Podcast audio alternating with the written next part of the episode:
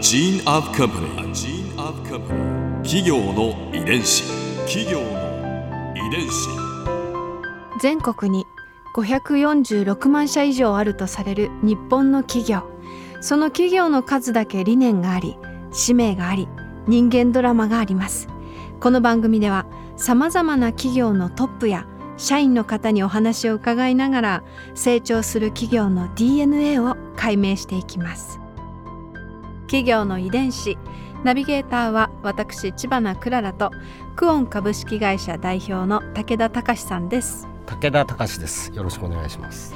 本日は株式会社大賀薬局代表取締役大賀隆弘さんをお迎えしております。どうぞよろしくお願いいたします。よろしくお願いします。よろしくお願いします、今回は大賀社長のキャリアについて伺います、えー大賀薬局5代目の大賀隆弘さんは大学卒業後一度大手総合商社にお勤めになっていたそうで初めはご家業を継ぐことを考えていなかったそうですね。え？うん、そうですね。こんなに長い歴史の中でこうバトンを受け継がれてきたのにもかかわらず、うん、ご興味がなかったんですか？うん、そうですね。あの実はまあいろいろとこれもあるんですけど、大学3年の時にまあ就職活動を普通にするじゃないですか、みんな。うんその時も特に何も言われなかったんですよね。うん。なので普通に就職活動をして、うん。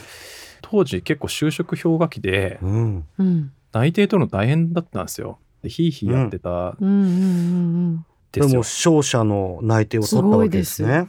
まあ本当にあの内定いただけたんですけどうも、ん商社業界っていうのをまあ選んだのも、まあ、商売の勉強とか、うん。まあ、ビジネスっていうものに興味があって、うん。んでそういったことができるんじゃないかっていうのとうん。まあやはり、まあ、かっこよさそうだったなっていうのもありますけどね、まあ、ただ単純にちょっと、まあ、モテたいみたいなところも商社マン。どうですか商社マンこの5代目の、商社マン。当時ね。普 通普通。大学生ですからこの時でそのモテる夢は果たしてそうですねある程度果たして はい果たして果たしたと思います多そ分それはど大賀薬局に呼ばれる時があったわけですよね。そうですねあのちょうど商社で私その時仙台にいたんですけどうん宮城県の。はい。で仙台に行った時にあの夏休みかなんかであの実家に帰ってきた時に、うん。えーお盆休みですね。はい。でその時にあの父とたまたま2人になったんですよね。はい。ちょっともう一杯行こうみたいな。うん。まあ、家族で多分食事に行って、うんそのまま多分父の行きつけの、まあ、スナックみたいなところに連れて行かれてで2人で飲みながら仕事の話をしてたんですよね。あの実はまあその時ですね札幌のうん。まあ営業所が立ち上がるみたいな話があって、たまたまご自分のその勤めていたはい。まあ、商社で、商社で、まあ、うん。札幌に進出するという話があって、まあ、そこの札幌営業所の立ち上げがあるから、まあ、そこの立ち上げメンバーでみたいなちょっと内示みたいなのがあったんですね。うん。行ってみないっていうのは。で、まあ、行けるもんなら行ってみたかったので、うん。もしかしたら札幌に行けるかもしれんみたいなこと多分軽く言ったんだと思うんですけど、うん。そこからなんか父がいきなり怒り出したんですよね。うん怒る。まあ酒も入ってたっていうのもあると思うんですけど、いや、お前どこまで行くんやみたいな。まあ福岡から行ってますからね。福岡から東京行って、東京から仙台に行って、今度札幌ですから、あ井戸、井戸のあ話。どんどん多分離れていってるっていう。どこまで行くのか。井戸だけの話じゃないと思います、で、その時初めて、お前大垣帰ってくるんやろって、そこで初めて言われました。ええ津軽海峡を越えたのは 結構そこが多分、うんうんそこは超えんやろみたいなのがあったんですかね。何なんですかね。こう急に怒られて5代目になるこうじ ご自身はどういう反応をされたんですか？まあ、薬局とかその要は小売業に携わったこともうん。そもそもなかったので、うん。まあ、初めての経験ですし、うん。ただその経営っていう意味で言うとあの自身であの経営者になりたいっていう気持ちはもちろん昔からありましたんで、はい。まあ、チャンスがもらえるんだったら、まあ、帰って、えー一緒に手伝ってもいいかなっていう気持ちになって帰りました。企業の遺伝子。入社してからはまあその大賀薬局はどんな風景だったんですか、うん。そうですね。まあ本当入社した時は、まあ、薬事法だったりとか、まあ、代店法っていうのが昔あって要は大きいサイズの店を作ることができなかったんですね。まあその法律で、まあその、まあハードルが高いというか。で、それがまあなくなったりとかした時期で、うん。結構比較的大型の店舗が作りやすくなったり、うん。まあしていたので、あとはその全国からですね、そういった同じようなドラッグストアがまあ急速に増えてた時期なんですね。うん。もう競合が福岡にどんどん出てきてですね、うん。まあ非常にあの難しい時代うん。だったなというふうに思っていて、で実際まあ会社の中も、まあ、あんまりこうなんていうんですかね、えームードとしてはこうあんまり良くなかったんですね。うん。まあどんどんこう売り上げが厳しくなってきてまあどうするどうするみたいなことを、まあ、言ってた方も多かったですし、うん。まあ、特にあの、まあ私もまず店舗に入ったんですけど、えー会社全体のことももちろん気になってしまってうん。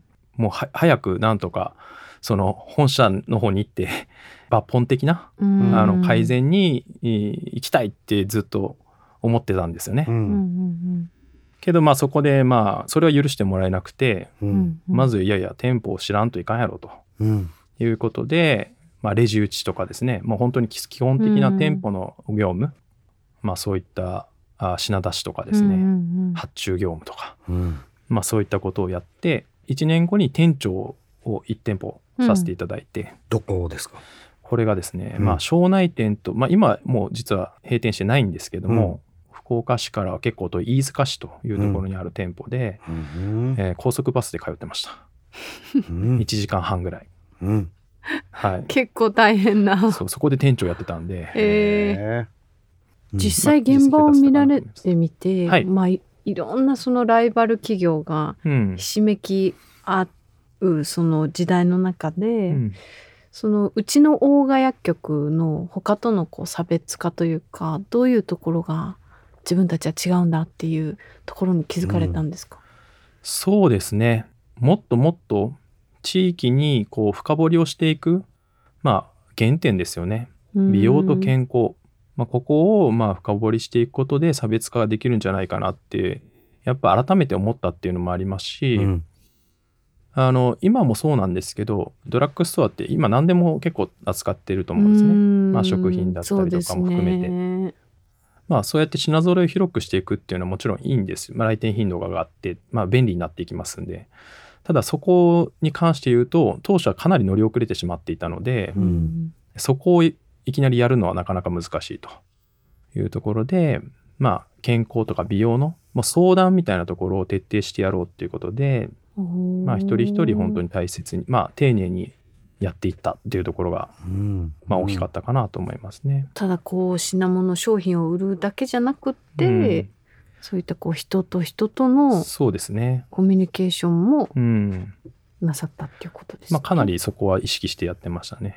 まあ、特に高齢の方が多いエリアだったっていうのもありますけど、もうなんならもう、うんこう喋りに来てもらえるだけでもいいかなと。うんうんうんうんうんここで Clara's Viewpoint今回大賀社長のお話の中で私が印象に残ったのは、うん、お父様とのあの一夜のエピソードでしょうか。これが大賀社長の転機だったでしょうしなんて言うんだろうな。こうお父様もどういうふうにこう息子に伝えていいか少しこう迷ってらしたところもあったのかもしれないですしでもこう息子が物理的にも遠くに行こうかなっていうその決断をしようかなっていう時にやっぱり戻ってきてくれっていうふうにこう伝えることができた。そのお酒を囲んだ時間ってすごくこう濃密な夜だっただろうなと想像しながらお話聞いてました。ここでもねまた私やっぱりお父様の愛情をすごく感じましたね。突然怒り出したって社長はおっしゃってたけれど息子にはそばにいてほしいんですよ。で大切な事業を受け継いでほしいしそれを育ててほしいっていうなんかこうオーナーファミリーの大きな愛を 私は感じました。企業の遺伝子。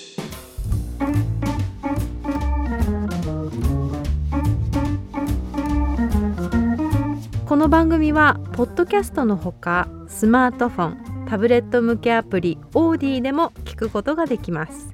お使いのアプリストアからダウンロードして企業の遺伝子のページにアクセスしてみてくださいねそれでは来週もまたお会いしましょう。企業の遺伝子ナビゲーターは私千葉なクララとクオン株式会社代表の武田隆でした。